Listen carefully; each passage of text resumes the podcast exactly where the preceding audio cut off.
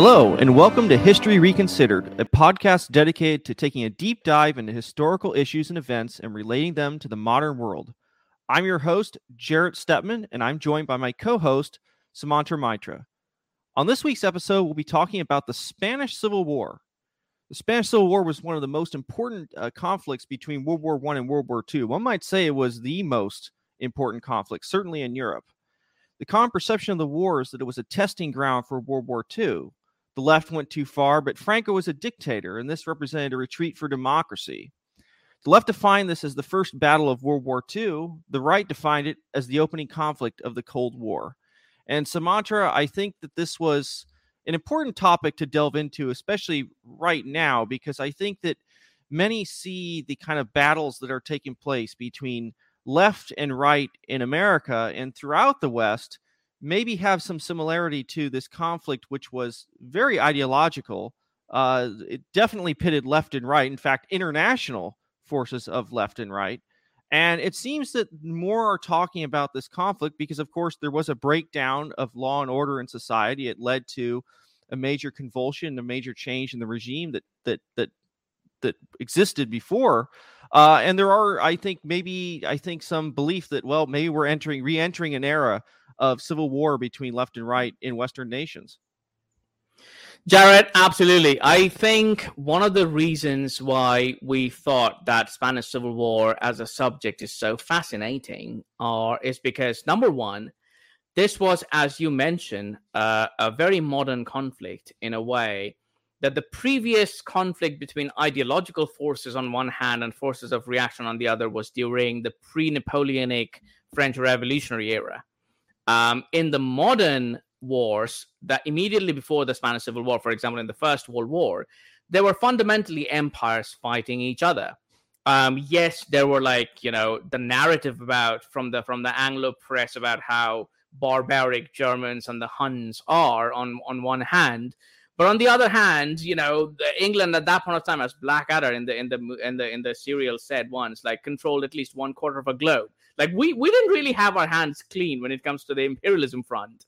Um, but the Spanish Civil War, uh, at least in my opinion, demonstrated three different very important points. First, it was a collapse of the world order. The League of Nations failed to stop Italy going and conquering a place in Africa. The League of Nations failed Japan coming out as a great power and went on a conquest binge. So already we were seeing in the in the in the periphery of the of the world order that was decided after the First World War, where empires were already kind of collapsing. We ha- we saw four empires collapse after the First World War: the Ottoman Empire, the German Empire, the Austro-Hungarians, and the Russians. Spain kind of, you know, saved itself up until 1931 when there was this coup where the Republican the Republicans won won the election and the and the Spanish you know emperor went on exile. So that was kind of like a delayed reaction after the first war that happened. So that's point number 1.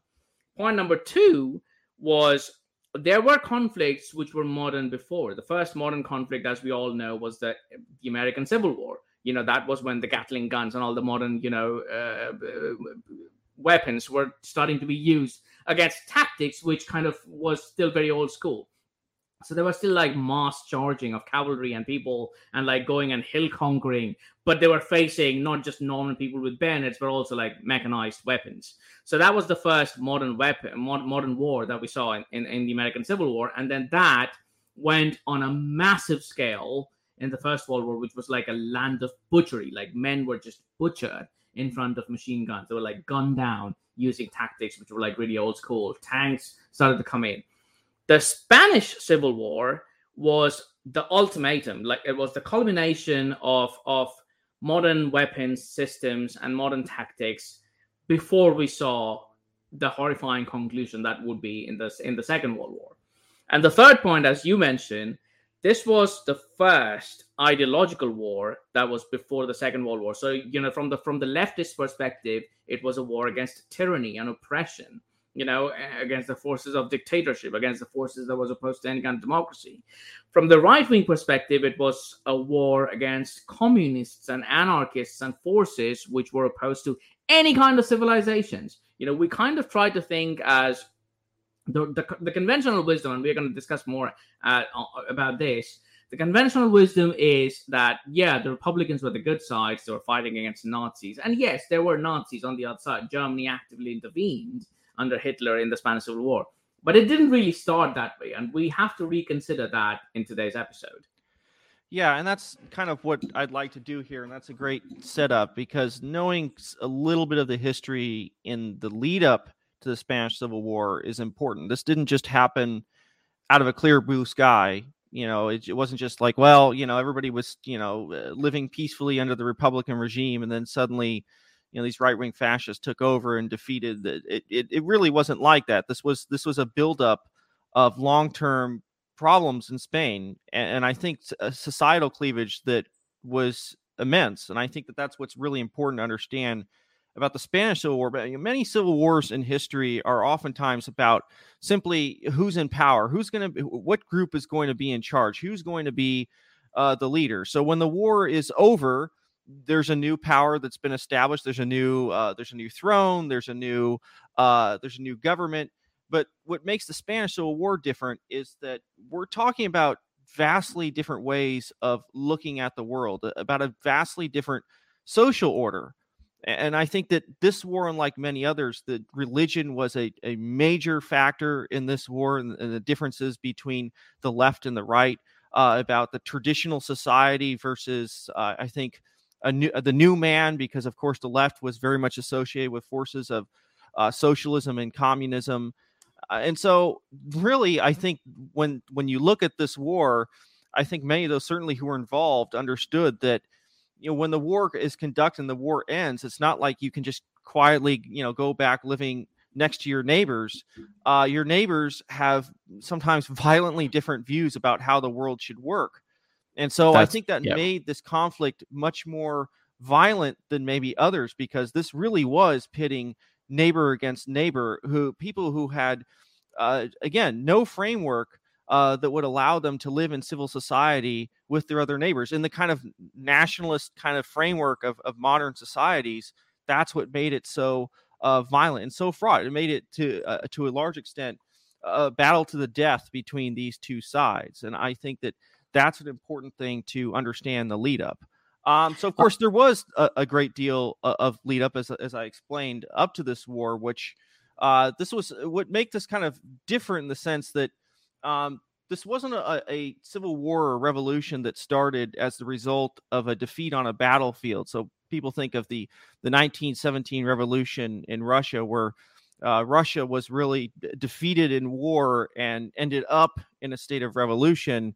Uh, this was more a, a, civil war and a revolution that that started through almost day to day politics in Spain, especially of the early 1930s, which, as you said, uh, there was an abdication of the Spanish king, the kind of traditionalist monarchist forces, and the ushering in of a republican government um, that was generally associated with with the left, the moderate left to the far left. Um, what's interesting is that in the early days of the republic, of course, there was many calls from the the left and Republicans for democracy. That was kind of the word of, of the moment. Um, but that was of course became complicated it was really our democracy as you know some people say in our modern lexicon because the right actually started to build up support uh, in the early 30s and actually won one election in, in 1933 that the left simply didn't want to consider legitimate. They, they, they basically overthrew the election and had to have a new election because they said, well, the right can't even be allowed to take power in this country. That's illegitimate, period. Um, so the right was essentially uh, kind of on its back heels politically, where the left assumed that it would own all the institutions of society. At the same time, there was a very serious breakdown of civil order in many parts of the some of the northern provinces of Spain. Anarchists had taken over large parts of the territory, had basically worked unimpeded. They were associated with the far left, had uh, committed acts of violence against their neighbors. This was a time in which uh, many churches had been burned to the ground. Priests uh, and other religious people were attacked. I, the left was very, very much anti-clerical in Spain, which is interesting because at, at this point in Spanish history, you know, there already was a separation of church and state. There were already many of these things that are associated uh, with with the modern world. It wasn't like uh, there was a, a kind of a Catholic integralist government there. That actually wasn't the case in the 1930s. But yeah. many on the left resented the fact that there was any religious influence at all uh, in their society, that this existed at all, that there were churches and there were priests. So many religious people were simply excluded uh, from public life, and and many acts of violence took place during that time.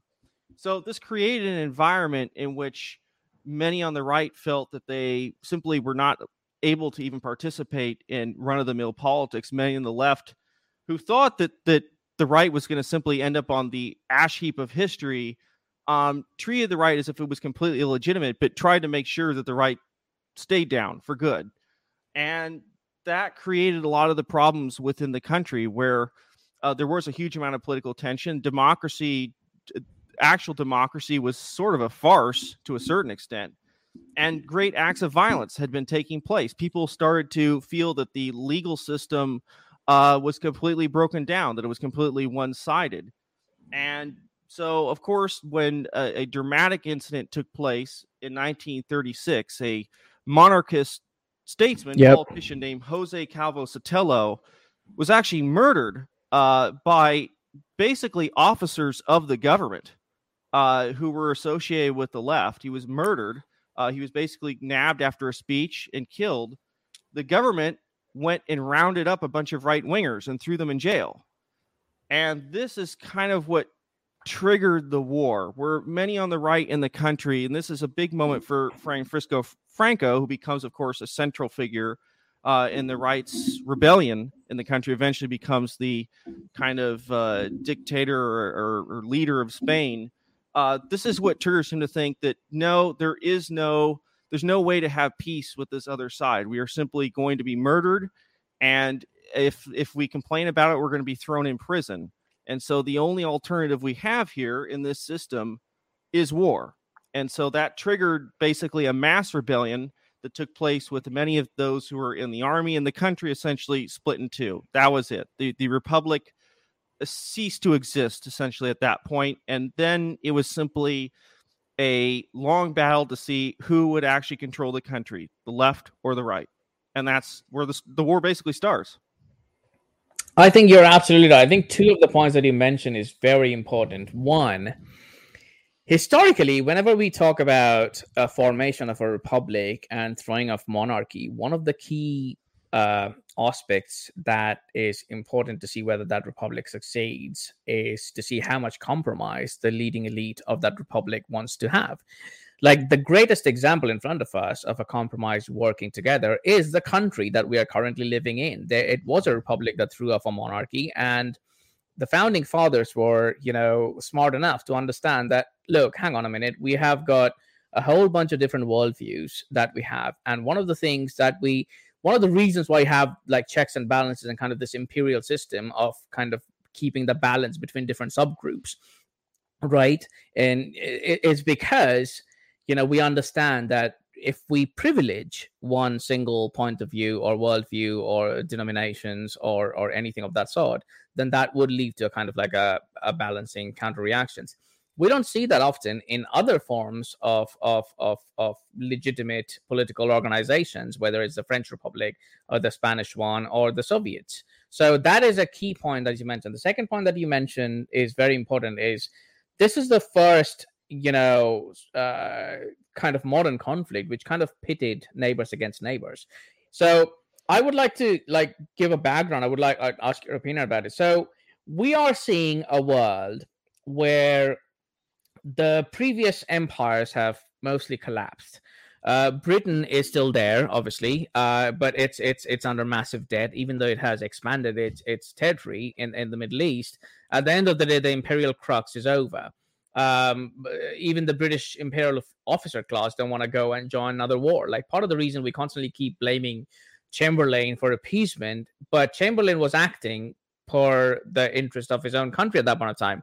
The British interest in joining any kind of war in the European continent was gone. It was it was back to its traditional sense that you know we are we are a separate island and empire. We don't need to be part of the of the European conflict because that's not in our interest. They let them fight each other, right? I mean, we don't need to be there. so that's one thing. But that's also uh, broadly the the mindset of the European continent at that point of time. We have to remember that that continent saw a bloodshed of 20 million people being killed in in in man-made butchery and the, the, the fundamental husk of the Judeo-Christian civilization that was the foundational. Yes, there were con- yes there were countries which were different and they had different interests, but overall it was still part of the same civilization. That was going away. You know that that that core that that binding chain that bound the the, the continent was almost over. And the second point is we are talking about a time where socialism was gaining ground. Mm-hmm. Like if we talk about like in, in, the in America, the Communist Party was huge in the 1930s. You know, it they it had active. We we try not to talk about those things, but it had active power in the labor union movements. In the European in, in, in Europe, it was the Soviet Union's first couple of decades. It was a very new experiment at that point of time. There were there were communists in Germany almost who got power in, in the Weimar Republic. You know, so communism was a was a very you know in the Indian nationalist movement in parts of the British Empire, for example, they were you know influenced by the communists. So communism was a movement, was an idea. At that point of time, people were still not disillusioned about it. It was still a still an upcoming thing. You know that that oh, okay, fine. We we lived in you know in this european continent with this judeo-christian civilization with you know throne and altar and and the emperors and and kings and the church but here is this new way of thinking where we would not have none of these things. We wouldn't have any kind of nobility. We wouldn't have any kind of monarchy. We'd form a new Homo Sovieticus. We form a new man, you know, which is prudential and, you know, completely detached from any historical, you know, uh, attachment, any kind of morality that is driven from history. And some of the things were new and coming up. And we obviously saw the logical conclusion, didn't we, in the in the Spanish Civil War when they were like digging up bodies of the nuns and and burning churches and desecrating, you know, nuns and putting like the a habit of a nun on top of a skeleton and kind of like showing it. It was it was inhuman. It was the, the amount of abhorrent monstrosity that happened from the Republican side was the first sign of how godless communism can be. And and i think that those are the very key things. So so uh, so on two on on one hand the geopolitical situation of of of a continent which is pretty much like drained of young blood because of the first world war. But on the other hand also this complete collapse of a way of looking at the world where there is monarchy where there is the king and the emperor and and you know and and and, and the christian civilization where soldiers even though they fight each other they still you know celebrate christmas. That happened in the first world war. Mm. It was a completely different kind of war in, in, in spain. You know the the the entirety of the conflict was between two very different worldviews. Like if i believe in the traditions of monarchy i might not be a monarchist but i'm a conservative right but I, I live and the next door neighbor just don't see me as legitimate. Like you know you you mentioned the the crisis of legitimacy that happens in a republic and i think that's one of the key points why the civil war was so destructive because the moment you start you you stop seeing your your fellow countrymen as someone whose whose entire existence is illegitimate in your eyes where does that lead to? I mean, at that point of time, democracy doesn't exist, even though it, it theoretically exists in piece of paper. It doesn't exist in reality. Like if I think that because this person who's my neighbor, who's a who's a conservative, has got no right to his way of life, or he thinks that me, for example, who's a, not a conservative, right, has got no you know right to exist. Like I am obviously conservative. I'm talking about a, a theoretical situation. Like we both uh, you know, uh, are talking about a situation where that might happen in our society in our time, and that's one of the reasons why the Civil War is such a such an eye-opening thing. Like you know, the the the way how fast a society can collapse and you know people can turn against each other is is eye-opening, and Spain is probably one of the first examples of that. Yeah, and you know, I how fast the forces of civilization collapsed or had a confused response to what was what was happening in Spain. I mean, I think that was a huge part of it, and certainly reading accounts from those who were on the right or the nationalist side didn't understand why Britain and France weren't coming to their aid, be saying, "Look, we're we're we're standing for civilization itself here. We're against communism and atheism. You know, you're you, the British should be helping us, but most of the British uh, volunteers who showed up in Spain were coming from the left, so they felt that well, the British must hate us. They they really they really don't like us after all, and they were very distrustful. That's a very really point. was there was a really a, a collapse uh, I think, in civilization, which I think drove many people. And this is, I think, a, an interesting phenomenon that takes place in Spain is, is that in the early 1930s, there was hardly anybody who would have called himself or herself a fascist. It was almost, it was a negligible movement there. There was a significant kind of monarchist core. There was a large group of sort of moderates. And then there was, of course, more of the military types who stood for general just law and order by by near about the time that the war started, many people who would have considered themselves moderates suddenly started to consider themselves fascists because they're going to say, well, I don't see anybody else here standing up to these these barbarians who are going to literally murder us. I mean, the kind of atrocities that were taking place there. I mean, they were essentially grabbing uh, anybody associated with the church and uh, conducting crucifixions and burnings. I mean, it yep. was really horrifying stuff. And people are looking around saying, well, who's here to defend civilization? The government isn't. The government doesn't seem to care. They seem to be, in fact, uh, in approval of, of many of these act, these atrocities and these acts of violence. And the, the court system is completely gone. The political leadership has has failed. They see us as illegitimate, and this was a significant part of the country. I think many of the forces on the left treated those who oppose them as completely illegitimate and must be again a, a, dying minority that will soon be on the ash heap of history but it, right. what actually represented was either a parity or actually a majority of the country that at that point was sort of being suppressed and by the time of the war many of those people many of whom were traditionalists they were traditional catholics like many others in spain looked at looked around and said we just we simply have to fight if we have to ally ourselves with uh, Nazi Germany and fascist Italy, so be it, because at least somebody's going to get us the, the guns and right. weapons to, to defend ourselves. So this becomes just a big battleground between, uh, on one side, fascist international support and communist Soviet international support, where the other Western countries like Great Britain, the United States, France, just sort of stay on the sidelines from this conflict. Don't get that involved, where there's a lot of confused response to this. And so what you end up having taking place in Spain is well, now it's just between uh, on one side fascist, the other side communist, and those are the only choices left to people. People make the decisions based on well, how am I going to survive? How what's the side that's going to be more amenable to my existence under this new regime? And that's how people make their decisions. And of course, there was a huge amount of international involvement in this conflict, especially from those who some who showed up, uh, like uh, famously George Orwell and many of those who who uh, sympathized with the left. But it, it certainly uh, there were more than a few who sympathized with the right or the nationalists who showed up as well to take part uh, in this in this conflict, which there was, uh, I think, a lot at stake. I mean, this was in Spain. You know, sometimes people kind of forget that it's it's a major Western country. It's it's one of the premier Western countries. It is a huge part of Western civilization. To see this kind of conflict taking place this kind of butchery in a Western country was very shocking, even though many viewed Spain at the time as a kind of failing great power, maybe a little backward. It was very shocking to see the level of violence and conflict that was taking place and shaking this country to its core.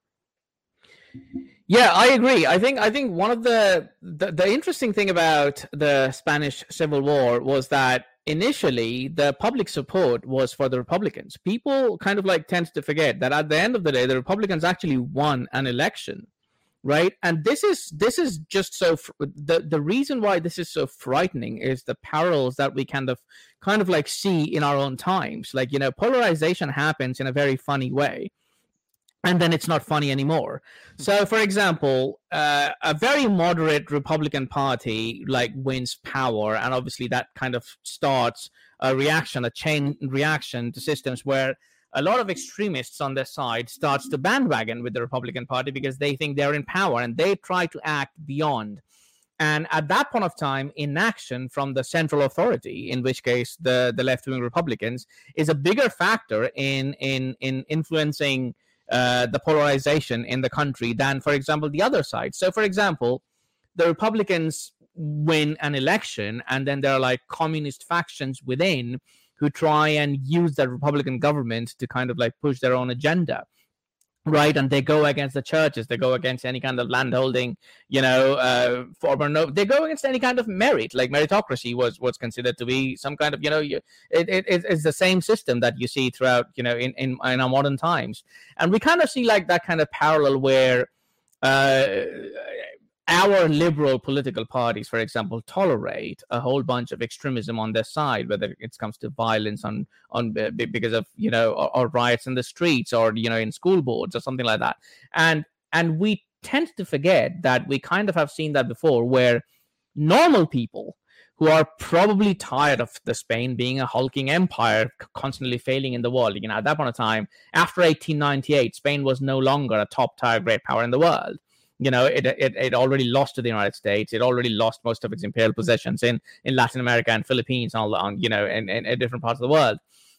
But nevertheless you know there are normal people they're patriotic people who like their country who like their empire who who who, who understand that they've done a lot of good stuff in the world. But they on the other hand don't have any kind of voice against the kind of atrocity that's happening from the other side. So they are saying you know a, a church in my you know my locality is just blown up by communists because they oppose anything. And I might not be a monarchist and I might not go to the church, but I I happen to think of that as a, as a connection to my hometown, right? And that kind of you know starts the polarization process where where normal people because they don't have anyone to represent them they kind of try and find as you rightly mentioned you know the people who would take their sides so for example david frum you know once said that you know if, if conservatives don't fix immigration the fascists will. And that's the kind of thing that i kind of see what's happening in spain at that point of time for example right? I mean correct me if i'm wrong but most of the monarchists had no monarch to support. So you know the, the monarch at that point of time is is gone, right? So who is that person who's gonna who's gonna save you know their their you know their livelihood, their way of life, their their normal you know Catholic you know lifestyle, uh, two parent family, you know everything at that point in time is like in revolutionary fervor, right? So so they're trying to find someone who's going to stand up for them and here comes this whole bunch of very uh, experienced military generals, you know, who are who say that you know we are going to be your bulwark, we are going to be the one who are going to save society and civilization, and and you you raise an important point in this question that majority of the British people and a lot of conservatives conservatives don't really like going to war for you know unless they don't have to they're like they're traditionalists like they're they're fine with their homestead they're fine with their villages you know so most of the people in a funny way we see joining the Spanish Civil War are people who already have either uh, liberal or even in some cases, like for the case of Orwell, for example, a socialist mindset.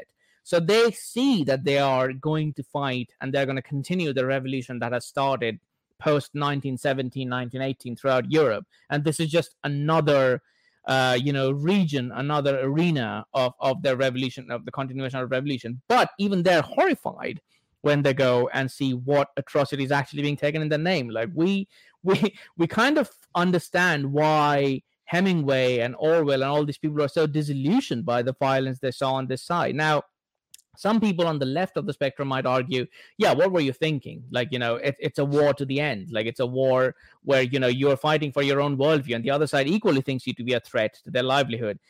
But is that so? Like, I mean, and, at that point of time, like, no matter how neutral we are about historians, we have to go back to the point, like, who started this thing, right? And the the people who started this thing was not from the right wing of the political spectrum. You know, they lost the election. Their king has was gone, right? So I think, I think, I think, I think you're exactly right. I think at the end of the day, it all boils down to the fact as to who were the ones who started to do the atrocity. And the second point is when you ha- when you're completely voiceless and you you know that you have a whole significant chunk of people who are in support of you but you have no one to represent you what does that lead to? That leads to some violent places that we in our society don't want to go.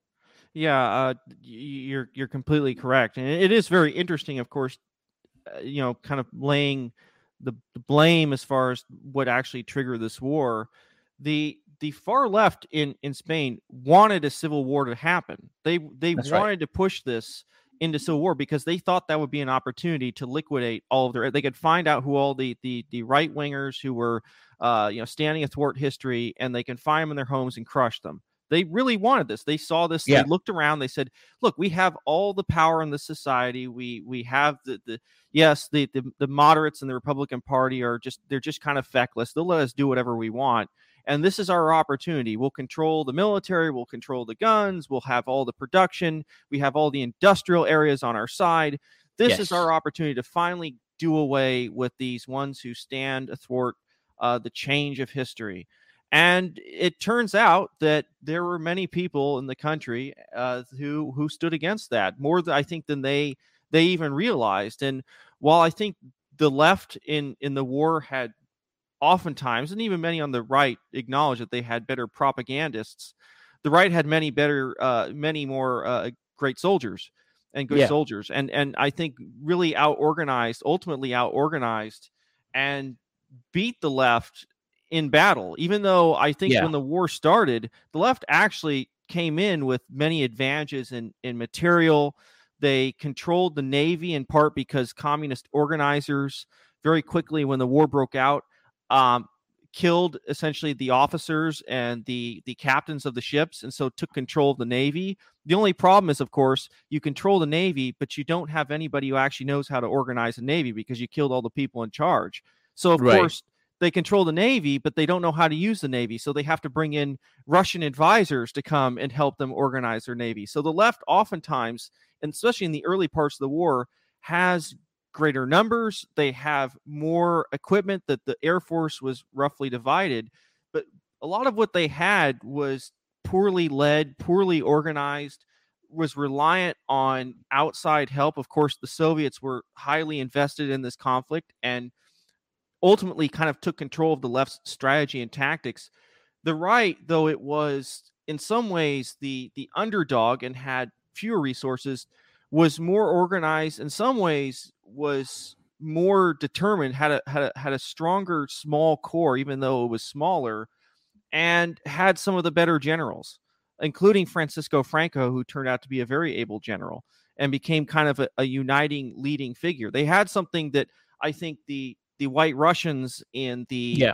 1917 revolution didn't have they were extremely disorganized the left had a uniting figure in the figure of lenin uh, for the thing, the role actually was reversed in the Spanish Civil War, and that the right ultimately had a figure who they eventually rallied around, and it had point. better organization and out hustled the other side to the point where you know even though the, the left controlled large parts of industry, had a bigger army, had the navy, ultimately ended up losing in this conflict. One that when they started, they thought, well, it's it's it's a done deal. We can't lose. How can we possibly lose? But of course, war oftentimes doesn't end up right. the way you, you go into it thinking how it's going to shows the kind of complexity oftentimes when these wars start they oftentimes have a mind of their own and things go a very different direction so the conflict itself is, is very interesting of course all the forces that get involved and how you set it up at the beginning of this episode how this was sort of getting into the modern conflicts we saw in World War II. Now, of course, it was there was nothing on the scale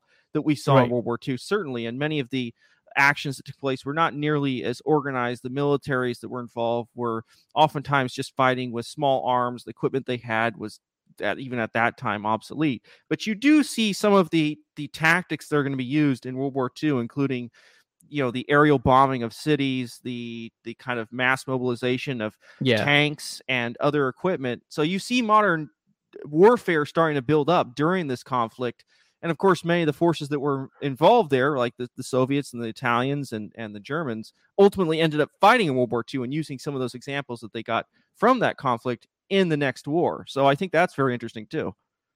Right. I mean, I and you're right. The Italians like were the uh, I think was the first power, in from my opinion, who actually uh, pretty much like balanced the Spanish Navy under the Republicans. We like the Span- the Republicans had no support from the Navy because the Italian Navy was just completely blockading their forts.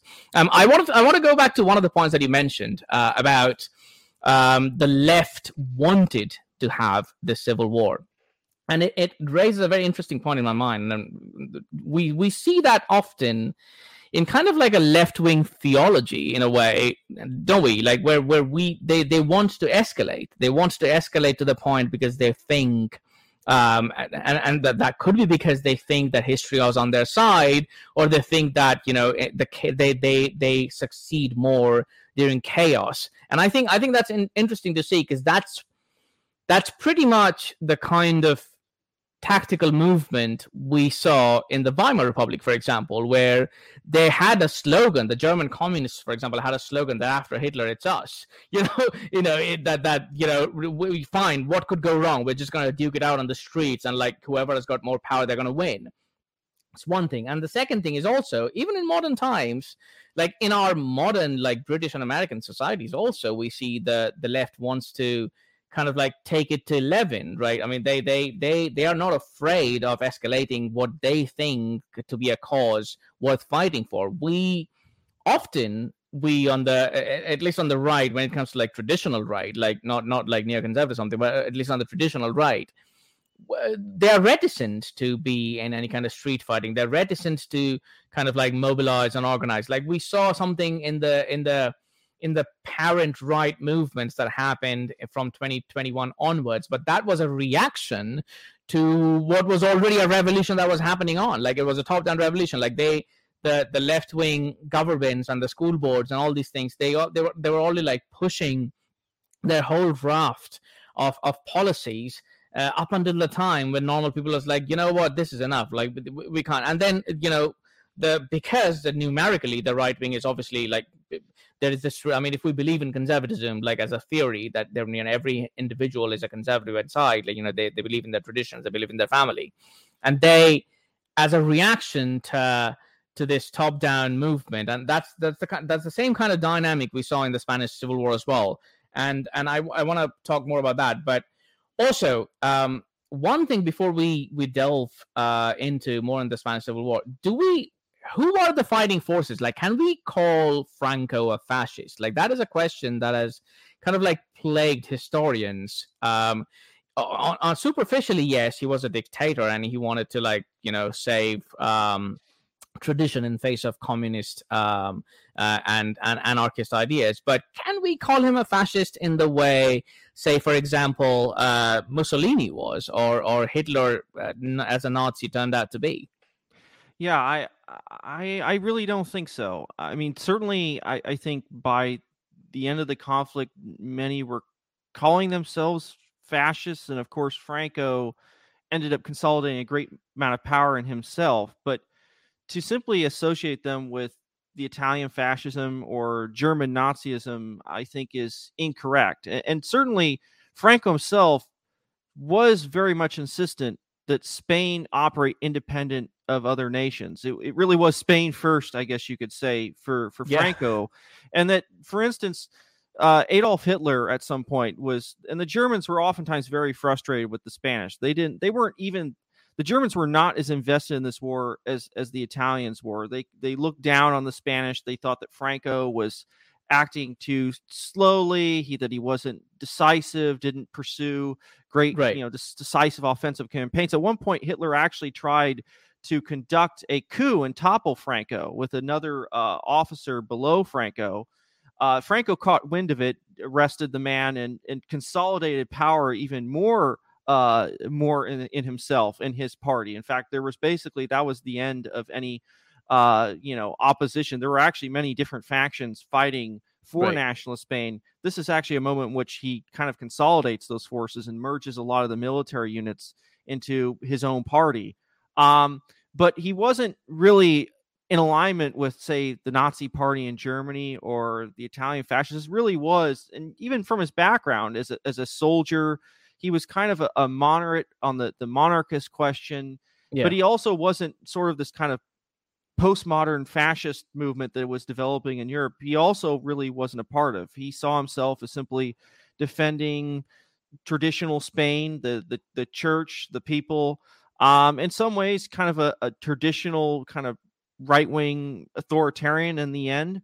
Yeah. Um, but you know, you can even see in the behavior that Spain took during World War II, which I think actually is very important uh, yeah. to to the overall conflict. The fact that Spain during that conflict, even though they were sort of in sympathy with Italy and Germany, decided to keep them at arm's length and decided to stay neutral in the conflict, which I think actually ended up being very important during the war.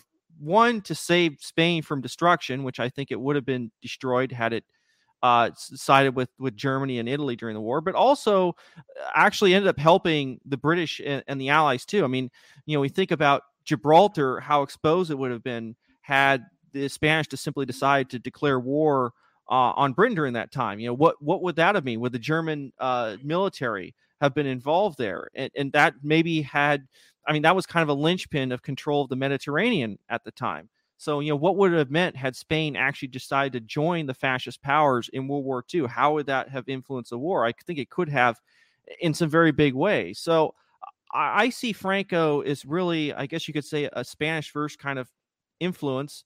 I don't think he was particularly ideological in the way he spoke. Certainly, if you if you read sort of the speeches of Franco versus Adolf Hitler, I think they're very different uh, yeah. in, in, the way that they, they're heard. And so I would call Franco more on the traditionalist authoritarian side of things. Certainly, he became uh, a dictator who who uh, who grabbed a whole lot of power. But to to write him off as kind of a, a Nazi or a fascist, I don't think.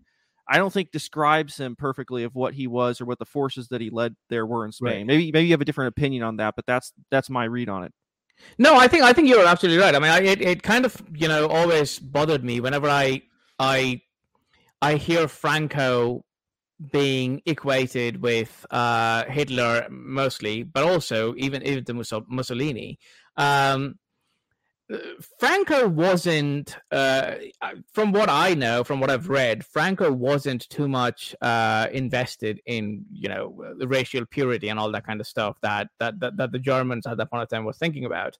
Um, and even from the from a purely theoretical fascist, you know, perspective, there was a lot of free enterprise in uh, Spain which wasn't say for example there in in italy which was you know without the permission of the state.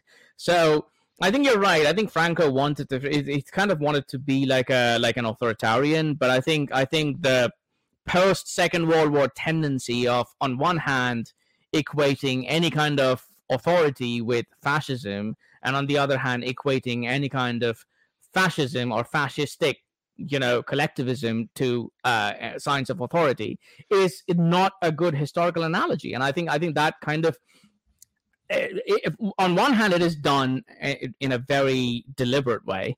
Like adorno and all those people kind of like did it in a way to tar any kind of conservatism after the second world war to be a version of fascism. Like if you if you read some of the research from the 1950s for example um, about authoritarian persona you know traditional oh, you like authority and you like a hierarchy, that means you're a fascist. I mean, it, it's obviously garbage. I mean, it's it's an ideological research, and obviously that the, the results of that is still carrying on in our academia.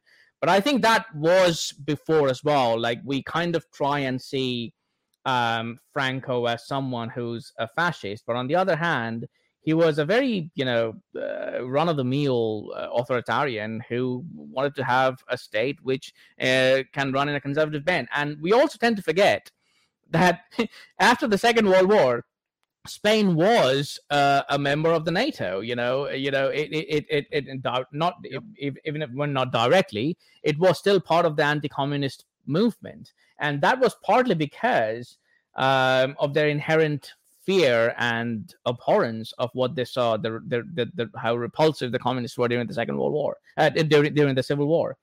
Um, one more point, which I find fascinating about the Spanish Civil War, is in a small way, the reaction to Spain, uh, the reaction in Spain against joining uh, any side in the Second World War is kind of like a small uh, way, like a reputation of how the British were reticent about joining the Spanish Civil War, for example.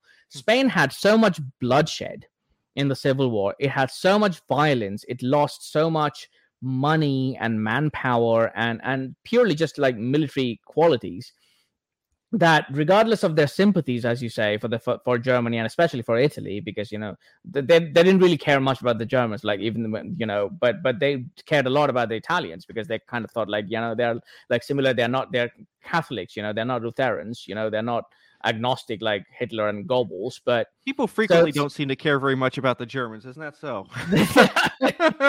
I mean, no one really cares about Germany unless Germans start caring about everything else. But, but, but, but, but, but, but honestly, uh, I, I think that's a very good point. That the one of the reasons we saw Spain being so reticent, I don't know how much it would have affected the British and American strength because you're you're absolutely right. If Spain joined the war, it would have been destroyed. Like we Britain pretty much destroyed the French navy even when France was out of the war because they could because they didn't want to have a threat. So Spain after a civil war without much power to be, like if they wanted to take a side, they would have been utterly destroyed. They would have posed no challenge and in fact they would have lost more than the Gibraltar. Probably, you know, they would have lost more actual territory. So I think the Spanish understood that and they kind of like smartly stayed out of the conflict.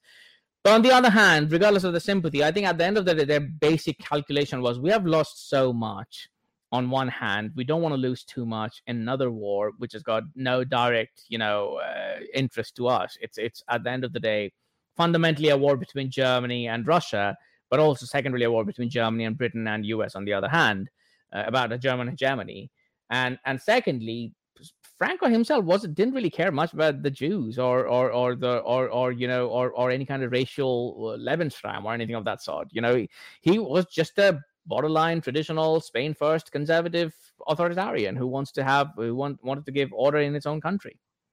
Yeah, I, I think that gets to kind of the differences also be between peoples, and we have to to recognize this, especially for uh, especially for the United States, Great Britain, you know, long tradition uh, of self government. You have a uh, very different political and historical tradition from, say, a Spain or many other countries. And so yep. to think that, well, hey, you know, Spain either either you have a kind of modern republican system like exists in the United States, or you have on the other side, uh, you know, totalitarianism. I think that just doesn't reflect the reality of how many of these companies countries are, especially uh, one like Spain, in which had just gone through an extremely violent ideological revolution and civil war, in which you know one side had no faith in the other; they were at each other's throats. Yep. Typically, when that that war ends, you are going to end up in something akin to authoritarianism. I mean, of course, in the United States, we have our own example of a civil war, which was extremely bloody and extremely violent but to a certain extent, when the American Civil War ended and the big issue that was such a, a spark of the war, which is slavery, was gone, the differences between peoples, even though, of course, you know, Southerners, you know, hated those Yankees and, and vice versa, the differences weren't so large philosophically and socially as to completely divide the society. And there had been, of course, a long tradition of Republican self government from all sides of that war, so that the the work of rebuilding the country and reunifying the country could go along in, in a, something resembling a, a, free system. Spain, you had a very different tradition. You had one that was coming out of monarchy, one that yep. ended up with a feckless kind of Weimar style uh, Republican government, and then various shades of violent tyranny. At the end of that, you're not going to necessarily end up in the, the great republic of, of George Washington. You're going to end up in something very different, which is what right. they, they did in Spain and one could say that was that was a lot better than what could have ended up had they fallen into the clutches of the Soviet Union or, or these various communist forces that would have obliterated their society in a way that the, the Eastern Bloc essentially was obliterated under under those systems. So I think this idea that well, you know, Franco was a, a dictator and a horrible baddie, must be a fascist. That's not that's not necessarily the case. And to to look at it like that I, I, think is unfair to to the situation that that existed there on the ground, that the reality of what Spain was in the late 1930s and 1940s.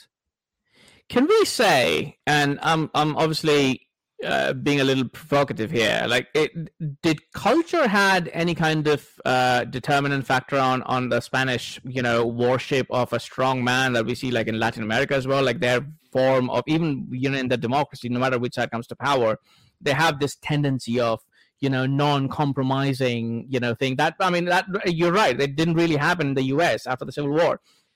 People always say that you know oh the civil war we should have had you know we should have eradicated one side or the other. But at the end of the day that fact that it didn't happen is because there was this you know culture of compromise which is some might argue that that's slowly kind of getting lost eventually. I mean we are kind of trying to starting to see the other side uh, as as you know completely incompatible with the with the lifestyle. But overall it still exists in the us and that's that's a good thing. Like at the end of the day you know that there is there are more commonalities compared to you know the differences that might just completely destroy. That's one of the reasons why this this separation idea doesn't really you know it, it doesn't match well. But on the other hand in spain or even like in parts even like when you see um parts of eastern europe for example in, in some places like after even after a long time there is this kind of like strongman worship tendency like what's going on in ukraine like you know it's very easy for some people to say like oh we're just going to eradicate this other language from from high school curricula or you're going to we're going to just stop elections. Do we see like there is a there is a cultural aspect to it? Like i mean same, same thing in india for example like there's this culture of strongman worship it doesn't matter whether you're left wing a nehru or a gandhi or it doesn't matter whether you're right wing modi. Like there is this culture of of worshiping your leader. Is that is that is that something that that's valid i i think that is in the case of spain i think it's very much alien to the modern Anglosphere. Uh, I think yep. it's something that's very much embedded in Spanish. Because I mean, you could even say, for instance, French culture with with Charles de Gaulle uh, during World War II and after. That's I mean, he right. made yeah. this famous statement. You know, I am France. I mean, I think the, the idea of that would be seem ridiculous to an American right. or somebody who's British. Like, you are the yeah. country, you are the sovereign people. But it right, wasn't so alien to the people of France. And I think even less alien to the people of Spain. The idea that, well, hey, we have a one central charismatic figure who leads the country and stands for for the country itself uh wasn't seen as crazy. It wasn't seen as outside their historical experience. I mean national character matters. It it, it really does. We're not just right. all you know the, the same the world over with the same. Yes i mean certain principles apply the, the world over certain ideas i think are universal but we have to recognize that that national character does matter and how it is and how it changes matters too and so, uh, yeah, I think you're absolutely right. When it comes to Spain, there was, I think, historical precedent for having the kind of strong man leader lead the country. I mean, you see it very much in, in many of the yeah. former Spanish colonies in, in South America. You see, That's right. a That's similar right. phenomenon on the left and the right. I mean, you see this the same thing play out. Yeah. Whether it's on the the kind of socialist communist side or it's on the kind of right wing nationalist or fascist side, you see similar scenarios play out that you wouldn't necessarily see or expect from a United States or Great Britain or many other countries throughout the world. And so recognizing that this is part of the reality of the, the historical tradition of the country, um, it is very important. Um, I, I, did want to say, and I think you you brought up a, an interesting point, and I think relating this to how things are in America now when we talk about the American Civil War, what yeah. it took to rebuild the country after that, I think is one of the most remarkable things, certainly in American history, that we didn't just you know line up all the losers and shoot them um, as they did in Spain. I mean, that's one of the, the yeah. legacies of Franco. As many of the left were simply they rounded them up and they shot them, and that's yeah. and that's and you know what? If the left had won, they would have rounded up the right and they would have shot them. That's in right. America, it was there was an extremely you know we let them up easily as as Abraham Lincoln wanted. I mean, some have now in modern history started to cast down that maybe we should have gone harder after after the southerners after after that but in america we didn't and i actually i think that while that that comes with its own complications i think if you really truly want to rebuild a country uh that's that's the preferable way to go. I mean, after all, after the American Civil War, which certainly could have ended American civilization, could have nipped uh, this great power in the bud, really. And many at the time certainly saw it that way as this is the end as, as this, this short experiment liberty was going to go yeah. because of the ability to rebuild the country and and make many southerners once again feel like they are americans once again you know in this in, the, in this the spanish american war there were many there was actually a, a, confederate former confederate general fighting for the us who actually made yeah. a he had a quote on a battlefield in in Cuba. You know, he's like, "Oh, go get those Yankees." Oh, I mean the Spanish. I mean the Spanish. But you know, a lot of those, those those rebuilding efforts were critical to the future of the country. Where on the battlefields of World War One and World War Two, you know, you have George S. Patton, the son of a, a, a Confederate, uh, you know, came from a long line of Virginians and Southerners, saying that America will will will have has never ne- never will lose a war, and, and seeing himself simply as part of the American tradition once again. And you know, you had Southerners and Northerners and Westerners yeah. all fighting together under the same flag. Uh, that's that's an incredible thing. That's that's a, that's a product of the rebuilding that took place you know, after the war. And in many other traditions, that doesn't happen. You end up with uh, a series of uh, violence and retribution, one side or another. In some cases, the country never rebuilds itself. There is no more. Right. The political unit that existed before disappears. And I think that's an important thing to understand, especially in our own time, as I think some of the, the issues that divide us uh, in the West are starting to become more fundamental than even the things that led to, say, the first American Civil War, where it's not just one issue it's all the issues. You don't see yourself as forming civil society with your neighbors because they see the, the world in such a fundamentally different way. And the attitude is, you know, they shouldn't, they don't even have a right to exist around you. They should be simply stamped out. They should be silenced.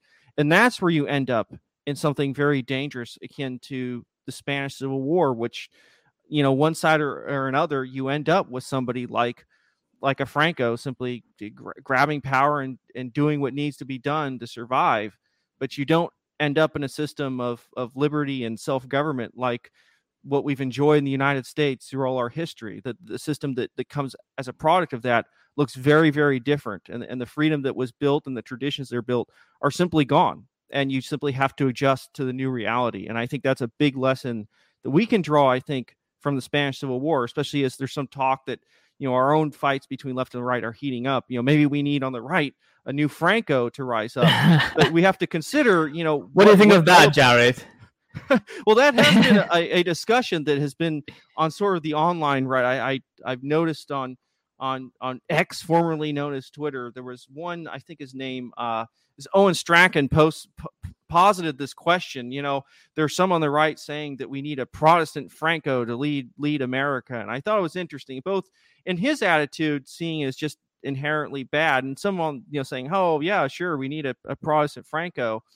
One, I I I think what Franco actually did there um, ha- is sort of what had to be done. They were in a state of war. Franco took charge of a war that was was one of desperation that so you can see well hey if you're actually in a war you hope you have a leader who's as dedicated and organized and capable as a franco. You know if you go into battle you want somebody who is intelligent understands who is a warrior. At the same time if america ends up with a protestant franco what even is america at the end of that? Right. I mean it's not it's not even the same country that you know if you if you really want to save america really want to preserve what we are then that can't happen. You know this is the country of george washington the constitution. If we really accept that that country is completely dead it no longer exists well then yeah but i mean sure you you end up with a, a protestant franco but you don't know what what that's going to be. Maybe that's better in certain circumstances but if you're at that point you're probably already at war anyway. And i think that the right. if you are really a conservative in any way you should want to do everything you can to to stave off that disaster. We want to continue being the Republic of George Washington rather than nationalist Spain or whatever else it is. And that's that's kind of my take on that.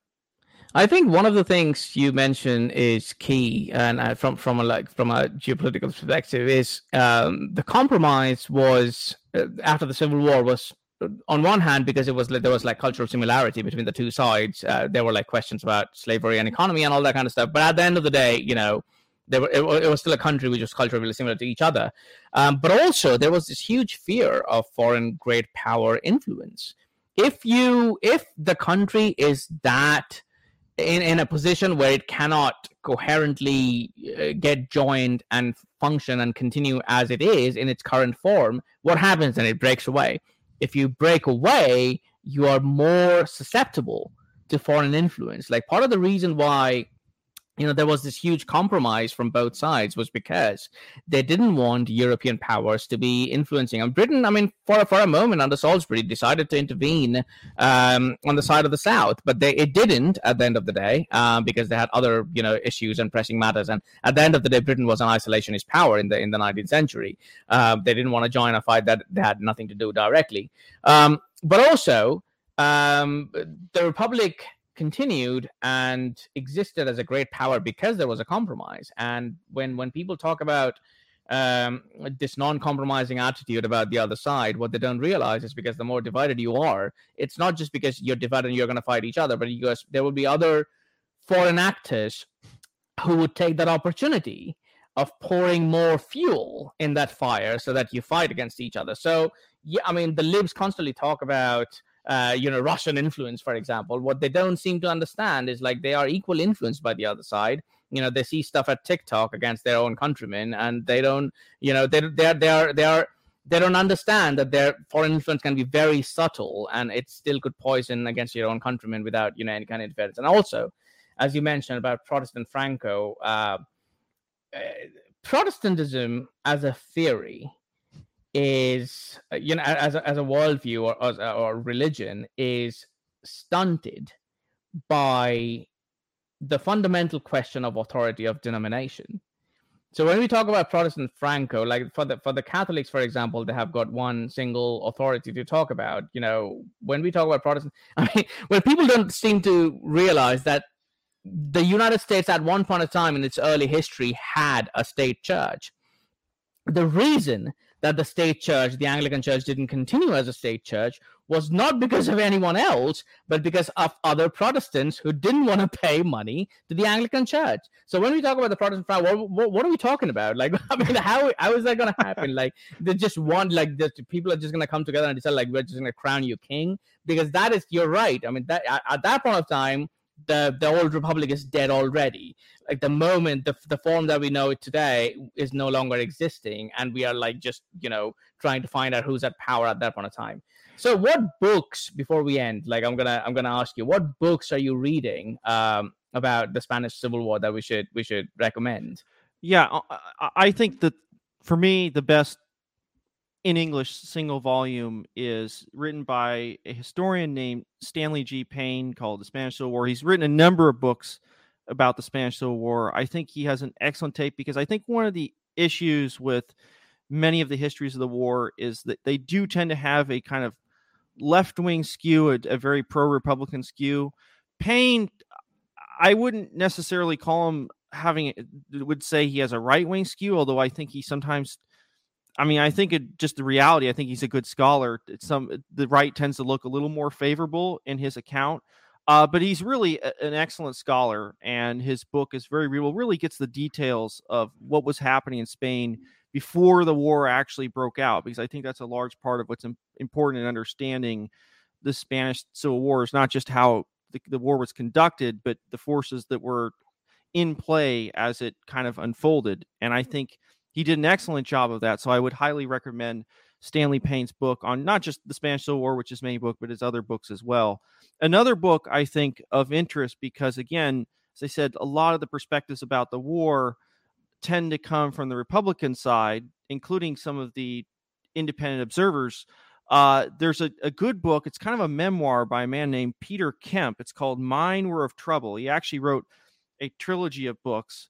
Um, he was a a British young British man who was wanting to become a, lawyer. Decided that what he saw happening in Spain, uh, how the the Republicans were attacking and butchering uh, uh, priests and and religious people were uh, represent anti civilizational forces, decides to go and join up with the nationalists in Spain he wasn't a fascist. He had no uh, alignment with the fascists. He had no desire to fight on the side of fascism, but he saw mm-hmm. himself as siding with tradition and religion and civilization. So actually volunteered in nationalist Spain. Very uncommon for, for British at the time. Most of the volunteers, it was much easier for the left because they had many international organizations that facilitated foreigners showing up. The nationalists in Spain were a little more wary of outsiders coming but he was able to integrate himself with uh, Spanish forces, nationalist forces, and has a very different perspective uh, on many of the incidents that took place. I mean, he, he acknowledges that hey, you know, the left is actually was better at propaganda than the right was. You know, we should we should work on that, and and had very many interesting observations. Ended up actually fighting for for the British military after the war in World War II. I believe he served in the Balkans. Um, and lived a very interesting life. So, from a very different kind of perspective of the war from the nationalist side, I would suggest Mine, Mine Were of Trouble by Peter Kemp is, is an interesting thing to look into. Yeah, I would obviously. I have. I've never heard of that Peter Kemp book. I actually have to, you know, find that out because that sounds fascinating. I'm gonna go with two classics. Obviously, um, it was a time when people actually had you know strength of conviction and used to go and join wars like unlike now when people are just you know wanting their country to join a war in ukraine without actually you know moving to ukraine and joining a war. But we saw a whole bunch of people join the spanish civil war. Two of the people uh, two of them were very famous. One george orwell who wrote homage to catalonia uh, in his own words like every line of serious work that i've done since 1936 has been uh, against totalitarianism and for democratic socialism. So I think that was that was his start, like in the Spanish Civil War. A second was by Ernest Hemingway, um, who wrote "For Whom the Bell Tolls." Uh, it tells the story of an American volunteer. It's kind of like autobiographical, but um, it tells the story of an American who joins the Spanish uh, Civil War. Um, last book, which I would mention, uh, is not uh, a popular book. It's an academic book the the challenge of finding good books on Spanish Civil War is most of the books are written in Spain in Spanish. Um, this one is translated.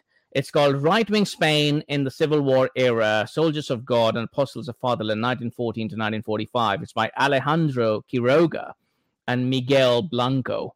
Um, it's it's a really good book. It's I highly recommend it. It actually writes it, it's a biographical book which talks about uh, some of the right wing um, uh, people who fought on the national side of the Civil War. So I highly recommend that one. Yeah, that those are all great and good recommendations. And just one more thing, kind of before we go, I, I think it's it's important to note that you know again there there are similarities uh, in, in modernity, especially with the case of uh, in Canada and the U.S. A number of churches and other institutions have been attacked and vandalized, where you see. Yep. Uh, little government aid and involvement in the U.S. Many churches have been attacked, especially after uh, the end of Roe v. Wade, where I think there were questions about how invested the FBI was in finding uh, the culprits, and we see something similar happening in Canada, uh, where many uh, churches have been Catholic churches in particular uh, have been attacked, uh, especially following I think some really fake news reports of finding indigenous bodies on buried at churches, which in many cases turn out to be absolutely false. So we see many kind of re-emerging themes in our own time, and it's a, it's a, it's a warning to us that we don't want to end up in a situation like what happened during the Spanish Civil War. If we can prevent it, I think that's what's best for humanity and liberty uh, in the free world. But uh, important right. to, to learn these lessons and to to think on them and understand you know where we are now, and hopefully we hopefully things end up better for us uh, than than what happened there. Um, but uh, thank you very much, Sumantra, for for for again another good episode. And uh, again, come back to History Reconsidered, a podcast that we have every week. We're we're glad you could listen to us and uh, join us again next week for another great episode. Thank you very much. Thank you.